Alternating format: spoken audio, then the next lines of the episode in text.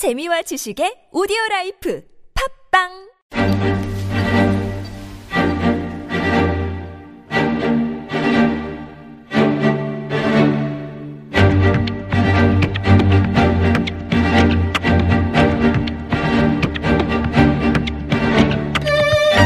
뽀얀거탑에서 진행된 의료상담만을 정리해 선보이는 뽀얀거탑 의료상담입니다. 이번 상담은 2016년 2월 24일 뽀얀거탑에서 방송되었습니다. 치과 선택 팁에 대해 이야기 나눕니다. 뽀얀거탑에 사연을 보내주세요. 타워 골뱅이 sbs.co.kr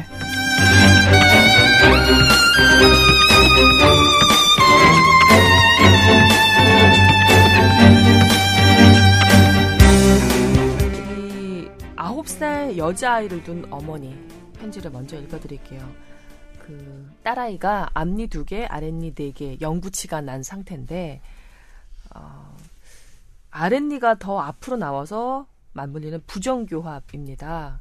치과 선택이 고민입니다. 그냥 다니던 어린이 치과를 계속 다녀도 될까요? 아니면 교정 전문 치과를 따로 알아봐야 될까요? 도통 모르겠네요. 하셨어요.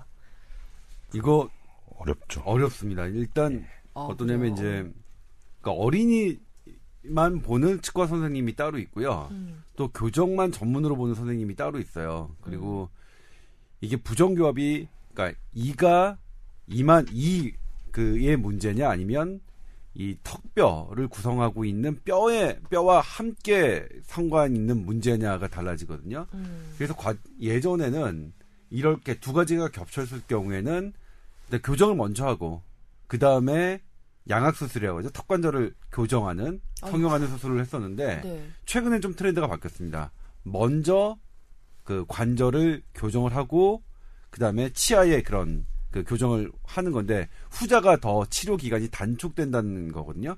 그런데 이게 병원을 돌아다니다 보시면 가는 병원마다 조금 의견이 달라요. 그래서 저도 이런 민원을 받았을 때 이런 그, 사, 그 부탁을 받았을 때 병원을 추천하는 게 되게 어렵긴 한데요. 음, 그래도 일단 그 교정을 하면 이 치아 그 상태를 잘 바르게 하면 앞니가 튀어나오는 그런 증세는 많이 가라앉을 수 있는데 음, 그게 위, 위 뼈 있죠. 뼈 자체가 그렇게 되어 있으면 어느 정도 한계는 있거든요. 그래서 음. 이 부분, 그러니까 선생님, 일단 물론 다니는 선생님한테 충분히 상의를 좀 하셔야겠는데 이게 이제 이만 교정해서 될 문제냐 아니면 안에 있는 뼈까지 교정해야 되는 문제냐를 상담하셔야 될 것 같고요. 네. 만약 그분께서 이만 교정해도 될 것 같다라고 하신다면 그다음부터 이제 뭐 선택의 문제겠죠.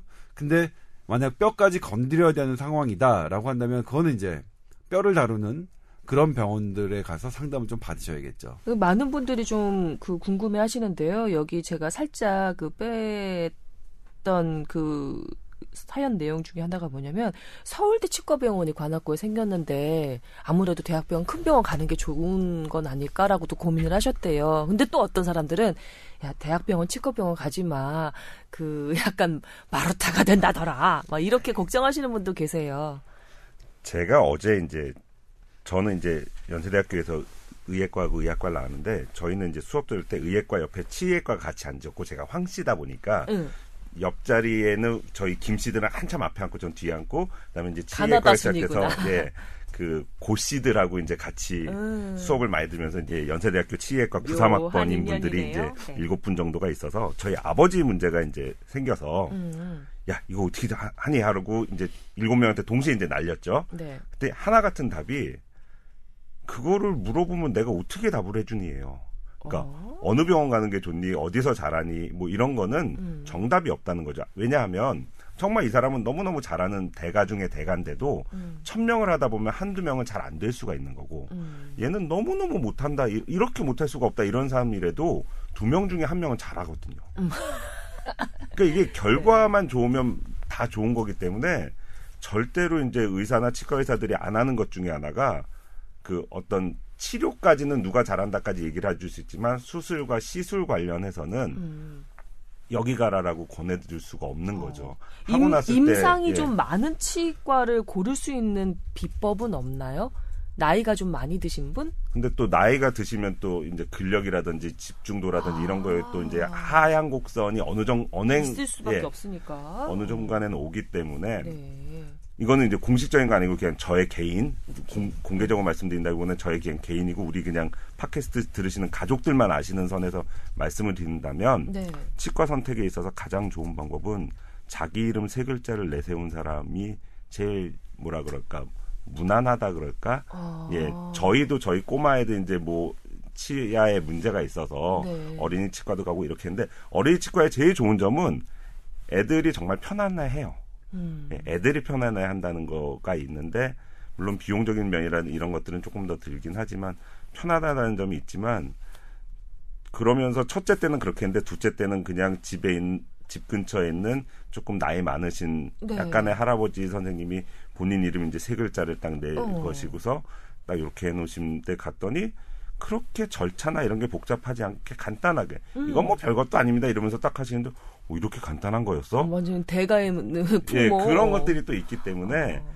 이거는 그렇게 정할 문제는 아니고 어 대학병원의 장점도 있고 분명히 단점도 있는 거고요. 네. 근데 그 어떤 그러니까 단순히 뭐 약을 먹는다든지 이런 수준을 넘어선 어떤 치료 내지는 시술을 하는 데 있어서는 적어도 적어도 두세 군데에서 좀 얘기를 들어보고 일치된 견해 내지는 혹 너무 혹한 곳에 너무 가시지도 말고 예 너무 타이틀에만 매달리시진 말고 뭐 어느 학교 어디를 뭐 수석을 접한 누군가 잘한다는 보장은 음. 절대 없기 때문에 제가 수석을 못해서 꼭 이러는 건 아닙니다. 근데 그거는 못 하셨어요? 저는 안 했어요. 아 그러셨구나. 야, 할까봐 얼마나 걱정했는데 시험 아, 볼 가족 때마다. 여러분 정말 극명하게 달리죠 두? 분의 캐릭터가 와, 정, 저는 이렇게 마주 보면서 이렇게 재밌을 수가 없네요. 아니 저희 그 남편도 지금 치과 관련해서 고민이 좀 있거든요. 어, 정답 나왔네요. 좀 부지런을 그 부리셔서 음, 부지런하게 몇 군데를 좀 돌아보십시오. 얘기를 좀 그리고 찬찬히 들어보시고요.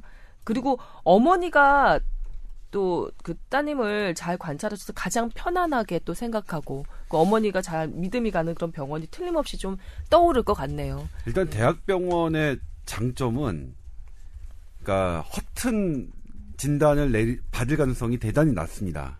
그러니까 진단에 관한 과잉 진단을. 어.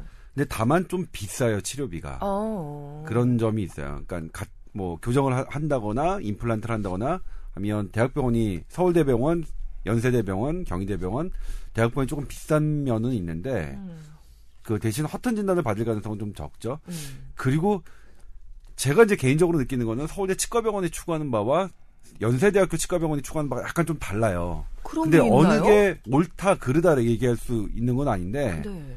이를테면 같은 걸 가지고도 그러니까 저희 회사분들이죠. 네. 세브란스 치과병원에는 수술해야 된다라고 했고 서울대 치과병원 선생님은 아니 이거 관찰하면 된다. 음. 이렇게 조금 다르시더라고요. 그래서 음. 근데 그거는 뭐 어, 충분히 있을 만한 차이인데 아무튼 대학병원도 꼭 일치하는 건 아니다. 하지만 허튼 진단을 받을 가능성은 좀 낮다. 어구, 네, 알겠습니다. 자, 우리 아홉 살 딸아이를 두신 어머님, 어, 저희가 좀 그 넓게, 좀 얇고 넓게 정보를 전해드려 봤습니다. 들어보시고, 어, 좀, 그냥 제 마음, 그냥 그, 제 마음은 부지런하게 좀 여러분들도 좀 다녀보셨으면 좋겠어요.